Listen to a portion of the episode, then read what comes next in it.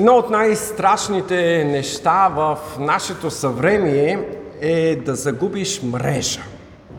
Ние всички до такава степен сме свързани с нашите телефони, че специално за децата, ако няма интернет, ако няма данни, ако телефона не работи, настава ужас. Преди години животът е бил съвсем различен. Хората са живеели откъснато, пишели са писма, но дори да напишеш писмото, трябва да чакаш, може би, цял месец, докато получиш отговор. Днес нашето общество имаме абсолютно различна динамика. Обаждаш се на някого и ако той не вдигне телефона и не отговори, вече си притеснен какво става. Пишеш електронно съобщение и ако не получиш отговор, веднага си притеснен. Защо става така? Но наистина животът не е бил такъв. Хората преди са живели по коренно различен начин. Първият пробив в комуникациите прави американският художник Самюел Морс.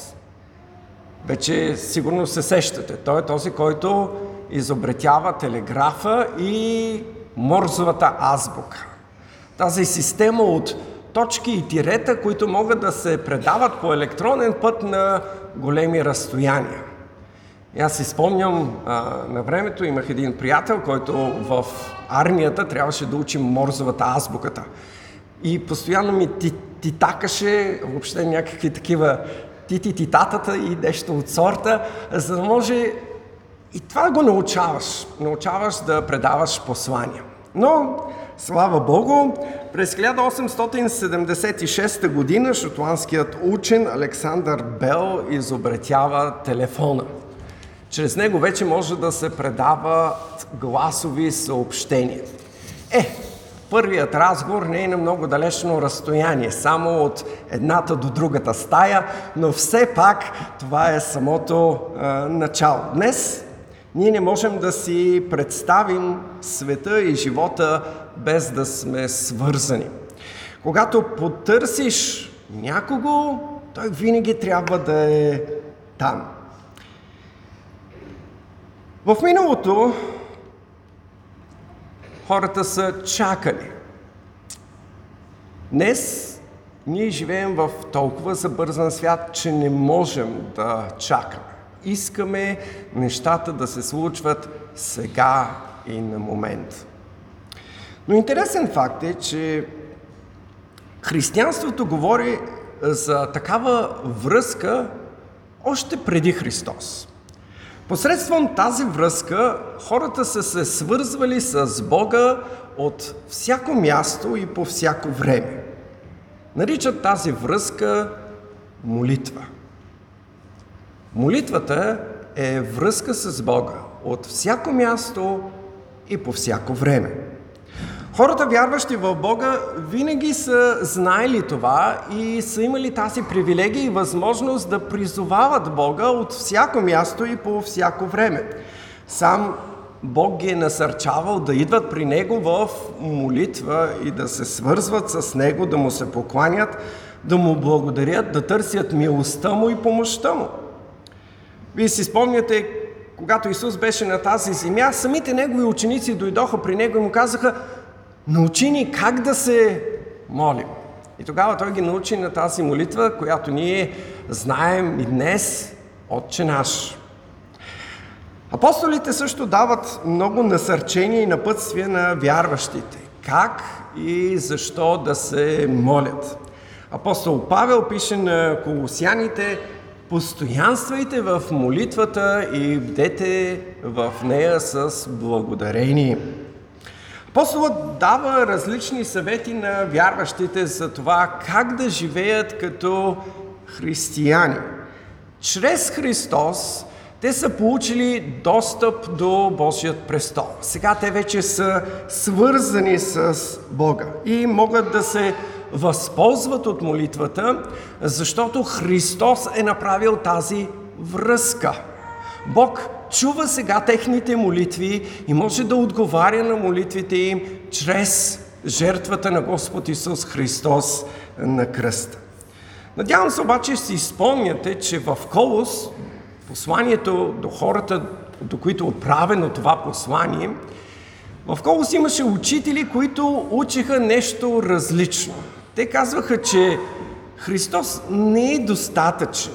Има други връзки, има други ритуали, други ангели, чрез които можеш да имаш по-пряка, по-бърза и по-сигурна връзка с Бога. Апостолът пише това послание именно в уверение на християните, че единствената връзка, която те могат да имат с Бога е чрез Господ Исус Христос. Нито ангели, нито свети, нито ритуали, нито каквото и да е друго може да ги свърже с Бога. Но когато апостол Павел основава всички тези църкви в езическия свят, езическата култура иска да повлияе на християнските ценности. В езичеството имаме много богове, имаме много посредници, имаме много начини. Докато християнството заявява не, има само един начин, има само един път за връзка с духовният свят. В физическата култура имаме много шамани, които предлагат връзка с духовния свят. И днес има много екстрасенси, има много запитвачи на зли духове, има много хора, които чрез малка сума пари могат да се допитат до тебе, до духовният свят. Дори в християнството има хора, които претендират, че са кръстени с Святия Дух, говорят на така наречените ангелски или неразбираеми езици и смятат, че по този начин имат по-пряка и по-дълбока връзка с Бога. Хората днес бягат от разумното. Бягат от това, което може да бъде обяснено, от това, което е логично. И са готови да вършат различни ритуали, техники и практики, които обаче те чувстват, че ги свързват с Бога. Днес нашето общество набляга върху чувствата. Ако го чувстваш, значи всичко е наред. Но това може да не е истина. Чувствата са нещо много, много лъжливо. Ние се нуждаем от стандарт и този стандарт идва именно от Божието Слово. Единствената връзка, която вярващият може да има с Бога е чрез Христос. Това заявява апостол Павел в цялото това послание. Той отново и отново повтаря, че Христос е надеждата на славата втората глава той предупреждава колосяните и казва, внимавайте да не ви заплени някой с философията си, с празна измама, по човешки предания, по първоначалните учения на света, а не по Христос. Христос е единственият, който може да ни свърже с Бога. Казва в 9 стих, защото в Него обитава телесно всичката пълнота на Божеството и вие имате пълнота в Него, който е главата на всяко началство и власт. И с това иска да обобщи, че Христос е единствената връзка, която човек може да има с Бога. Сам Исус заявява в Евангелието от Йоанн, 14 глава, 6 стих са записани неговите думи. И ние ги учихме на Исус, ако си спомняте. Аз съм пътят и истината и живота. Никой не дохожда при Отца, освен чрез мен. Това е толкова важно. Осъзнавате ли? Аз съм пътят, единственият път, единствената истина – Единственият живот. Никой, няма друг път, няма друг начин да, да може човек да дойде при Бога.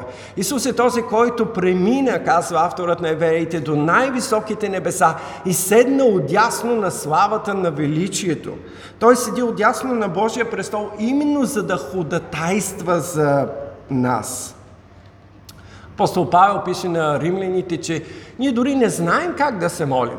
Но Святия Дух е този, който ходатайства за нас по Божията воля в нашите дори неизговорими стенания.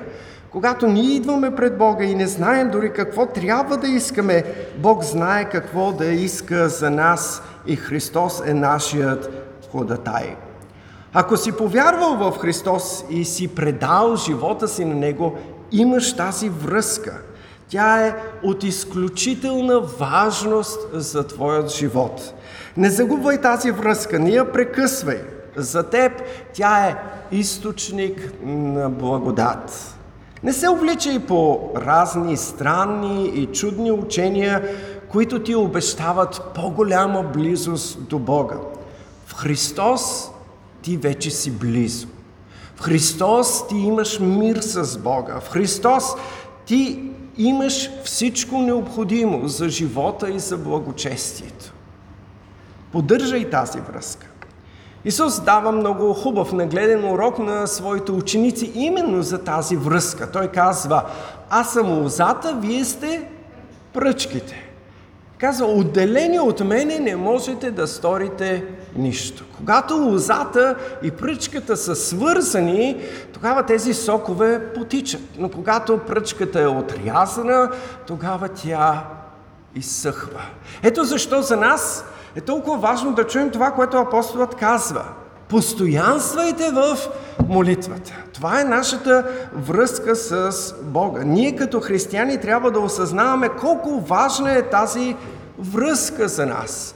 Това е като връзката на отделните бойни единици с щаба на армията. Там от щаба те получават своите заповеди. Те знаят къде се намират, как върви битката, къде трябва да отидат. Ние също сме в духовна война и ние се нуждаем от връзката си с Бога. Затова Постоянствайте в молитвата, казва апостола. Търсете Божието лице. Започвайте деня си с молитва, завършвайте деня си с молитва. Невероятен пример имаме в а, живота на пророк Данаил. Вие си спомняте за многото изпитания, през които той преминава, но последното, което е описано, е когато той е хвърлен в рова на лъвовете. Защо той отива там? Защото има хора, които го мразят. Той е праведен човек, живее съвършенно, неподкупен е, не могат да намерят нищо друго, в което да го обвинят, за да могат да го махнат от високият му пост. И затова манипулират царя да издаде заповед, че за следващите 30 дни никой не трябва да отправя молитва към никой друг Бог, освен към царя. Какво прави Данаил? Той не прави компромис. Три пъти на ден отваря прозорците си и публично продължава да се моли на своя Бог. И така завършва в рова на лъвовете. Ние знаем и края на тази история. Бог го избавя, затваря устата на лъвовете, за разлика от другите, когато биват хвърлени в същия този ров. В трудностите молитвата е най-подходящата защита за нас. Молитвата е инструмент, който никога не трябва да забравим. Сам Исус е пример за нас. Той се молеше на публични места, той се молеше на саме, ставаше рано, рано сутрин понякога, за да отиде да се моли, понякога прекарваше цяла нощ в молитва.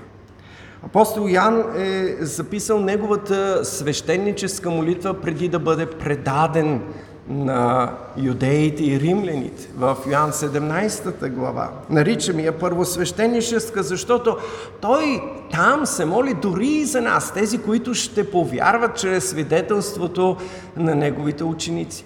Ние го виждаме в най-трудният час в Гециманската градина, той да продължава да прави абсолютно същото, да се моли. Прави това и на кръста. Той се моли. Никога не прекъсна връзката си с своя отец. Така той завърши своят живот. Отче, в Твоите ръце предавам духа си. И като рече това, издъхна. Апостол Павел също вярваше в молитвата. От момента, в който Исус го срещна по пътя за Дамаск, Той не престана да се моли. Молеше се в затвора в Филипи, молеше се по време на бурята в Средиземно море. Затова той може да пише на вярващите и на нас днес. Постоянствайте в молитва и бдете в нея с благодарение. Апостолът обръща вниманието ни към един специален аспект на молитвата. Вие, надявам се, знаете и помните от нашите изучавания, че молитвата има четири аспекта. Хваление или величание, благодарност, изповед и молба или прозба. Апостолът тук набляга на благодарността. Не трябва да идваме само с нуждите си при Бога. Но когато дойдем и Бог отговори на нашите нужди, ние трябва да бъдем благодарни. Така казва псалмопевеца в Псалом 50, който четахме в нашия ответен прочет. Призови ме в ден на напаст и аз ще те избавя и ти ще ме прославиш. Съзнанието, че всичко в нашия живот е дар от Бога, ни води в благодарност. Миналата неделя говорихме именно за това, че Бог в своята милост ни дава живот, сили, здраве, за да се трудим, за да се радваме от плодовете на своя труд. Затова трябва да бъдем благодарни и да изявяваме своята благодарност именно в молитва пред Бога, като идваме и принасяме и своите приноси пред Него в резултат на Неговото благословение. За разлика от много други църкви, които учат, че така както дадеш, Бог ще те благослови. Ние проповядваме точно обратното. Според това, което Бог вече те е благословил, това е нещото, което трябва да благодариш. Твоето даване не е обвързано с Божието благословение. Обратно, Божието благословение е обвързано с нашето даване.